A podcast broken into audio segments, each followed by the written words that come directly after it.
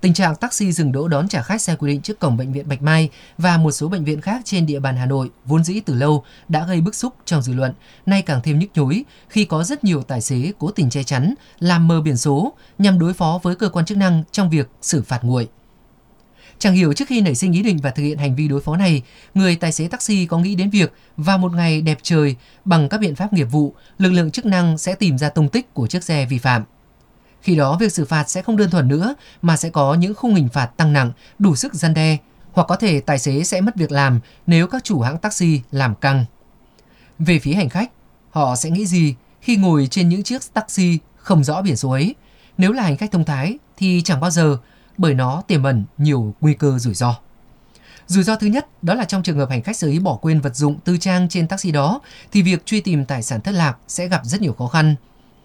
Rủi ro thứ hai, nếu như việc che chắn, làm nhòe biển số diễn ra phổ biến, thì rất có thể các loại tội phạm sẽ nhân cơ hội này trà trộn, đội lốt taxi chính thống để thực hiện hành vi cướp giật tài sản. Vậy nên trước khi hoặc đã và đang thực hiện hành vi ngụy tạo này thì người tài xế cần phải đặt lợi ích của bản thân và lợi ích của doanh nghiệp lên hàng đầu. Hãy rằng dù có dùng đủ mọi chiêu trò đối phó và tinh vi đến mức nào thì sớm hay muộn những hành vi ấy cũng sẽ bị lật tẩy và lực lượng thực thi công vụ sẽ đưa ra liều thuốc đủ mạnh để đặc trị. Chưa kể những hành vi mang tính tiêu cực trong hoạt động dịch vụ vận tải bằng taxi sẽ gây cho hành khách có tâm lý bất an mất niềm tin, đồng thời khơi dậy sự bức xúc, phẫn nộ trong dư luận và một hình phạt nghiêm khắc thường thấy đó là tẩy chay taxi.